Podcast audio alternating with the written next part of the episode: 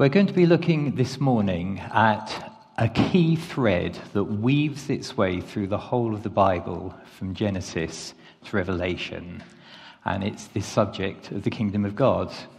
Now, historically, this has been a bit of a neglected subject, and it's quite interesting if you look back at church history how God seems to bring to the attention of his church key things which he's wanting to say to the church at a time. So, a few years ago, we had a rediscovery of the Holy Spirit, uh, which energized so many churches and have blessed so many people. We've rediscovered the gifts and the power of the Holy Spirit. And I think this has been another of the neglected subjects. We've kind of forgotten about the importance of all that Jesus has to say about the kingdom of God. And this is quite an appropriate subject for today because the kingdom of God is one of the main things which John Wimber and through him the Vineyard churches have been rediscovering and making again an emphasis in the church. Ah, I have to grapple with this bit of technology which seems a bit temperamental at the moment. So, this time last year, as a church, we were doing a series of studies on the book of James, and we were doing a deep dive over a number of weeks into the different chapters in there. A little bit earlier this year, we were looking at the subject of the Sabbath, we were looking at fasting as well, and we were looking at Christian life and practice in quite a lot of depth.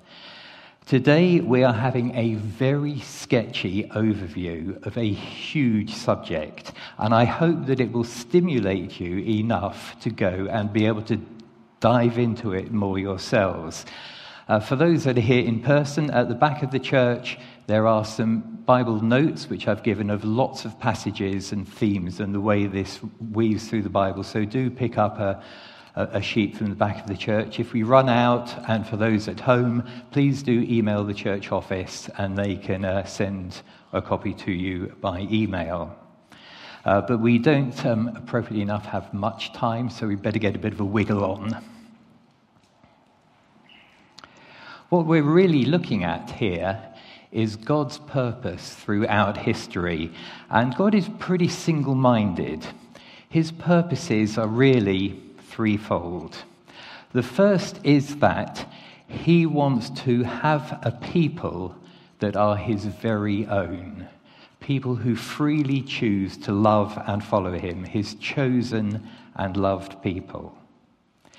He wants to have intimate fellowship with humans, the people that he created.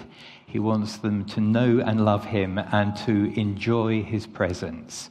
And really, what's happening in human history is that God wants to restore what was lost and broken in the Garden of Eden. And what was lost in the Garden of Eden was God's rule and kingdom on the earth. So, what is this kingdom? Fundamentally, a kingdom is a place where there's a king. And the people that live in the kingdom are citizens of that kingdom. So for us, as we become Christians, as we choose to enter into the kingdom of God, we become a place where God rules. We become citizens of God. The Bible teaches us that the Holy Spirit lives within us. But one of the key things also about the kingdom is that it's a place where God brings justice, peace, security, prosperity, and blessing. And God wants those things for us, but He also wants it to spill out into the world round about us. And the thing, of course, about God's kingdom is it's eternal.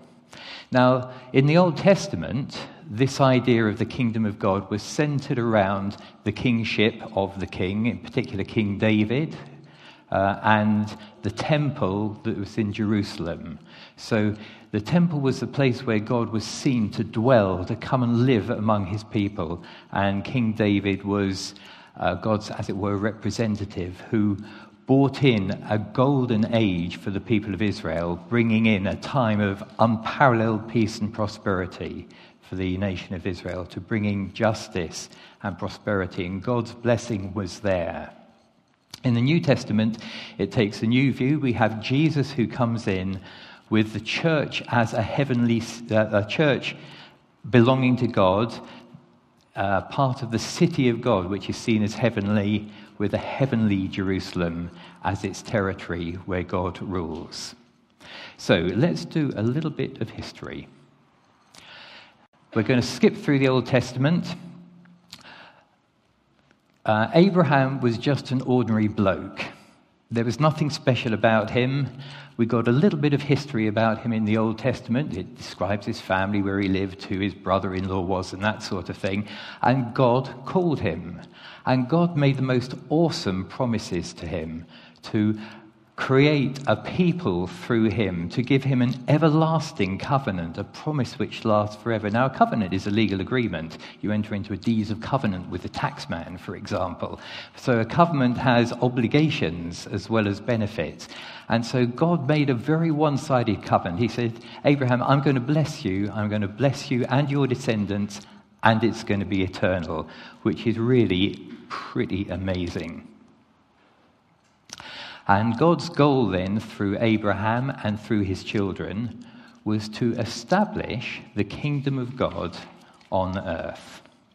And so we have the history, a few hundred years pass, and we have a, a, temple in Jerusalem, and God comes and dwells in that temple as a visible, the temple is like a visible token that God is in the middle of the people of Israel. And during the kingdom of David and Solomon, there was a, a tremendous period of peace, justice, security, prosperity, all the blessings which come from having God as your king. But God's plan was always that it wouldn't just be to the physical descendants of Abraham, but God has a plan to bless the whole world through the people of Israel. And there's an amazing story in 1 Kings 10, it's really worth reading, where the Queen of Sheba doesn't believe all the things that she's heard that God has been doing for Israel. So she decides she wants to go and see it for herself. And so she arrives in Jerusalem, sees all the splendor of the kingdom that has been established, sees the blessings which God has given to the people of Israel, and becomes a believer in the God of Israel. But within two generations, it all goes horribly wrong. The kingdom of Israel is divided and invaded. The temple, so glorious, is looted and destroyed. The people are exiled. And the kingdom blessings, peace, justice, security, become a memory as the people are exiled, enslaved again. But nevertheless, through this story of the growth of the temple, because of their remembrance as a culture of all that God had done for Jerusalem, because they remembered the promises that God had given to Abraham, there was this memory of the kingdom of God. And it became reinforced by the prophets that God was going to come back and restore this kingdom. God hadn't forgotten his people. There was going to be a remnant who would come back and enjoy the blessings of the kingdom of God. And so we have the prophecies, particularly Isaiah and Jeremiah in the Bible, uh, that have these prophecies reminding them of God's promises, that God hasn't forgotten his people and his covenant with Abraham. Yes, he would send them a Messiah who would restore and renew this kingdom of God.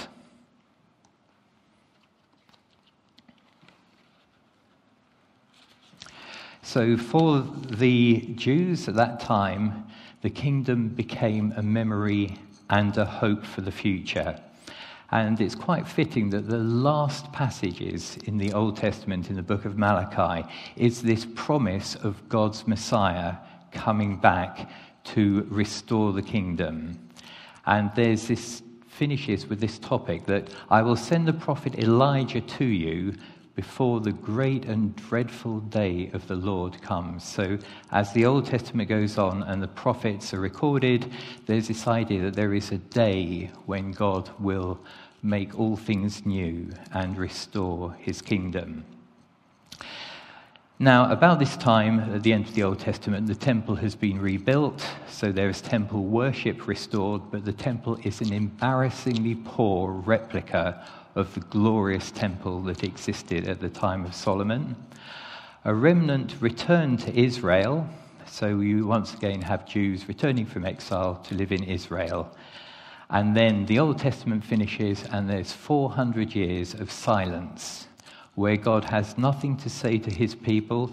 There are no prophets, there are no new books of the Old Testament. God just seems to be silent and to have abandoned his people. 400 years of despair and oppression. The Romans come as yet another conqueror of the land of Israel. There's no prophets, unfulfilled promises, empty temple rituals. I was trying to find some sort of analogy to try and give you an idea of what it would have meant to the people of Israel when John the Baptist appeared on the scene.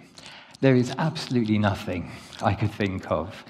It was like an explosion among the people of Israel. Suddenly, there was an Old Testament prophet coming out of the wilderness with his staff and with his cloak, proclaiming repentance, proclaiming the nearness of the kingdom of God, reminding people that God had not only not forgotten his people, but he was about to visit them again.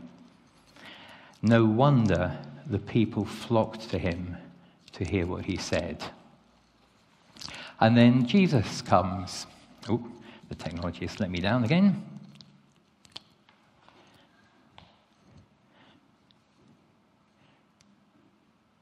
Oh, here we are.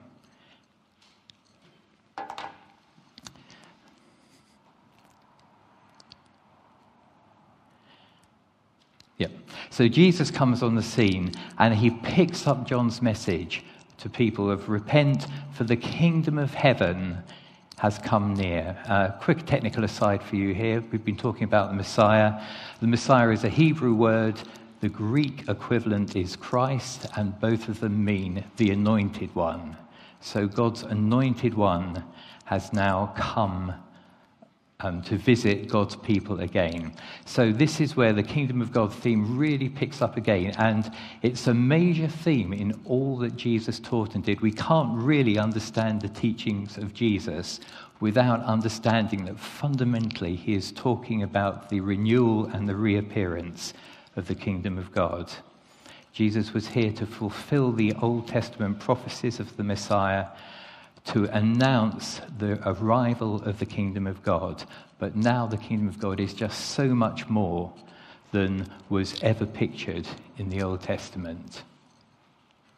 Jesus is saying that the kingdom of God is now present with him uh, at that time in Israel. The kingdom of God is now in their midst. You could say that Jesus brings the kingdom of God into present reality for the Jews at the time. This new outpouring, this new revelation of the kingdom of God was inaugurated by his birth, and the end of the kingdom of this world was foreshadowed by his resurrection. That Jesus has now broken the kingdom of the world and ushered in this new kingdom. No longer is it centered on a physical temple, as the Jews were expecting.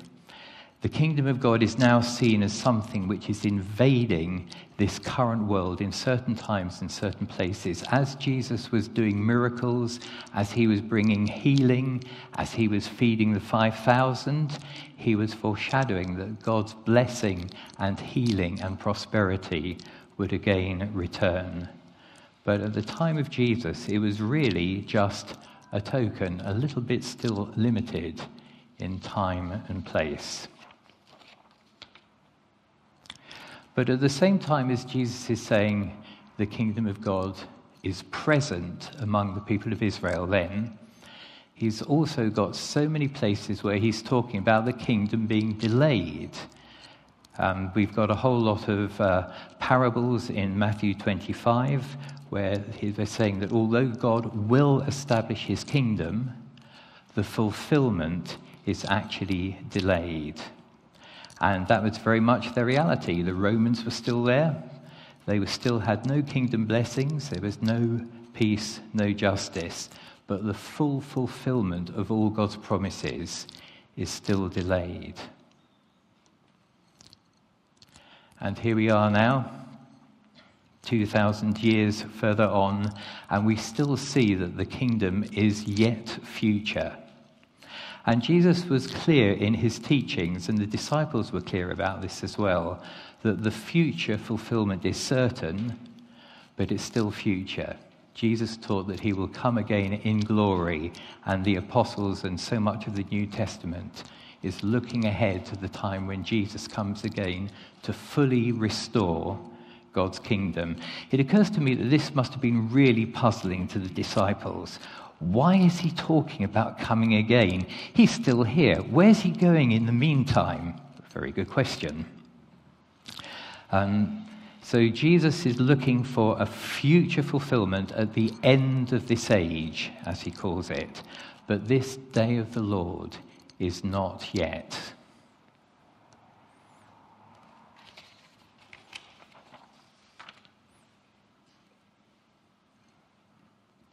And then, as the Bible comes to an end, particularly in the book of Revelation, we get this picture of when the day of the Lord really happens.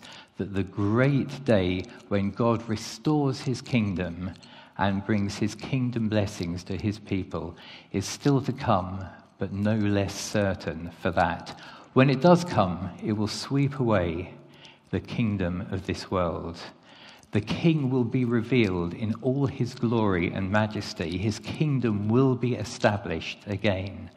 His people will enjoy the kingdom blessing. And the Bible gives the amazing picture of every tear will be wiped away and death will be no more.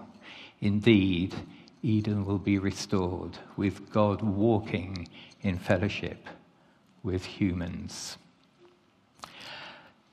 So we can summarize all this. on technology. Oh, that slipped ahead a bit. Technology is meant to make life simpler, but sometimes it doesn't. Jack, can you flip back a slide, please? Yeah, here we are.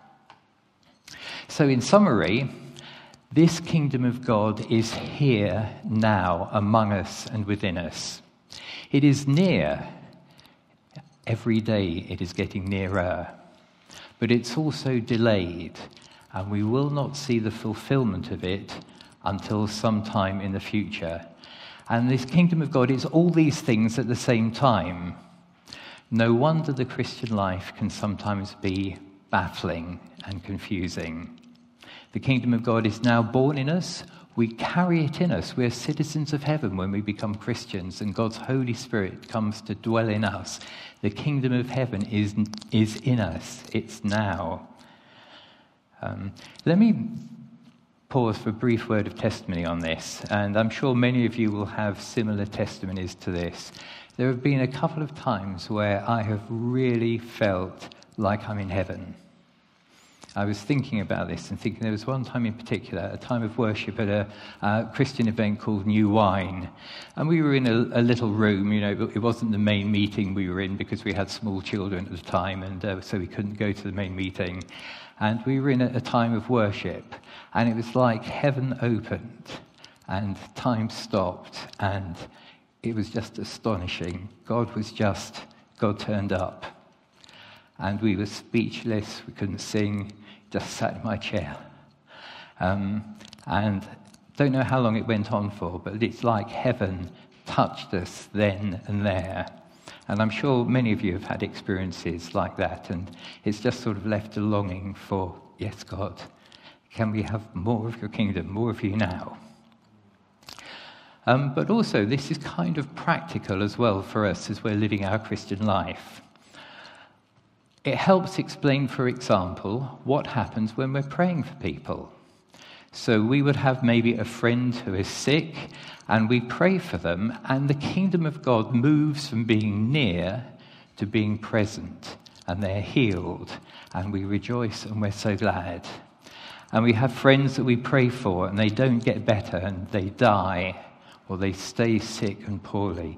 And the kingdom of God is delayed and is not becoming now at that stage. And this is so confusing in our Christian life, but this doesn't stop us from praying and working for the kingdom of God to come present rather than near. The kingdom of God is so near, sometimes we feel out, we can just reach out and touch it, but other times it actually becomes present and real for us.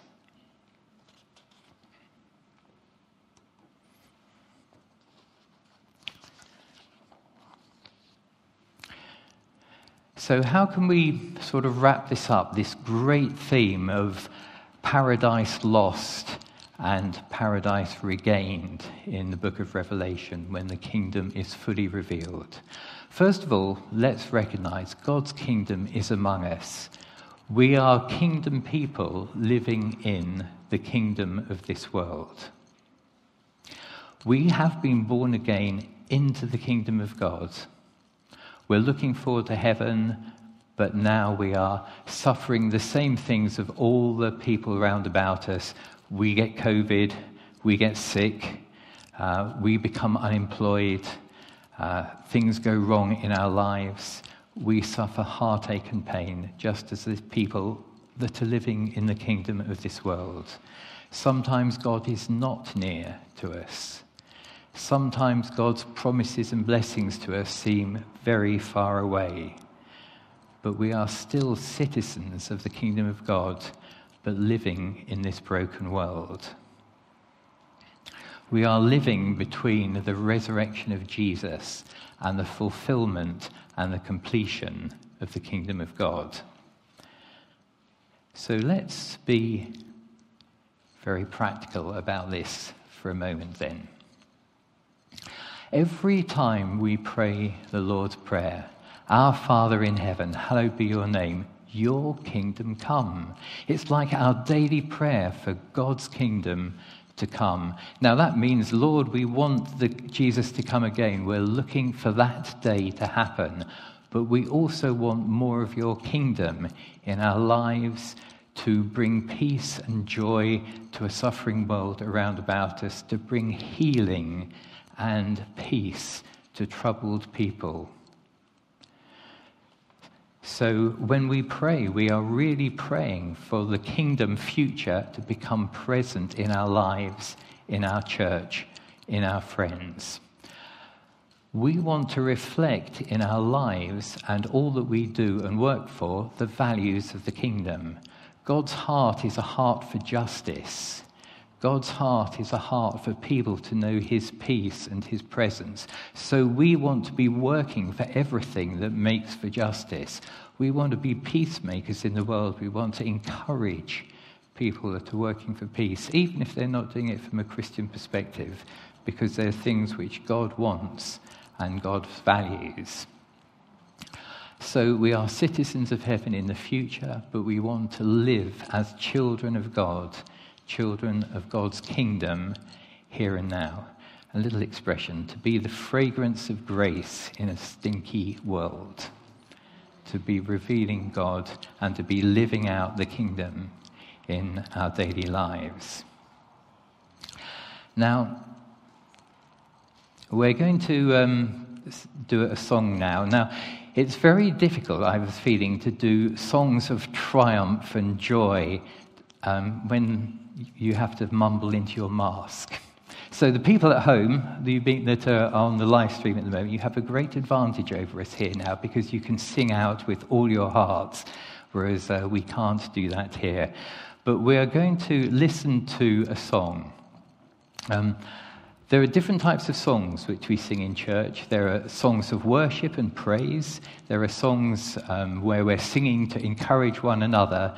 And there are songs as well which are really songs for us to listen to because they are words of the Bible which someone's singing to us, or they're words which God is sort of saying to his church, to his people. And actually, that's the case with a lot of Psalms and prophets as well. You'll find uh, that there are hymns and songs where it's just God's words to his people in song.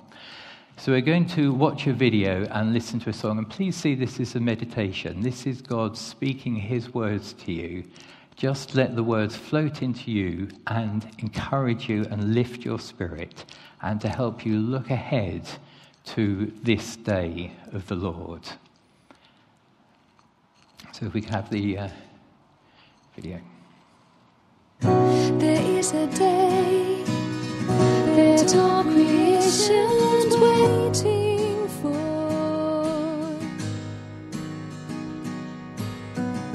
A day of freedom and liberation for the earth. And on that day, the Lord will come to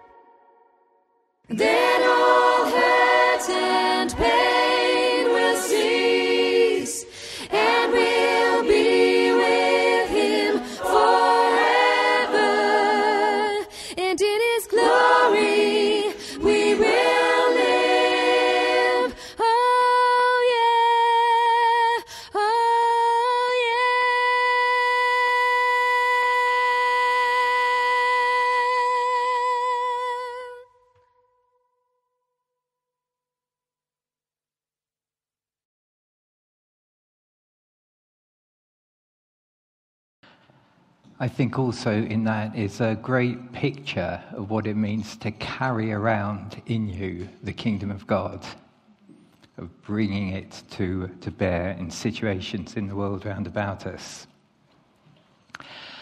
I thought if we're really been thinking about the coming of God's kingdom and the Messiah, there is probably only one way to finish a service, especially where we can't sing out ourselves, uh, and that is another song.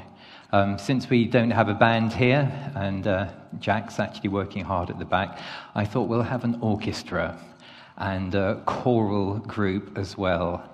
And well, again, just uh, listen to the words. The, the uh, words come up as text on this as well.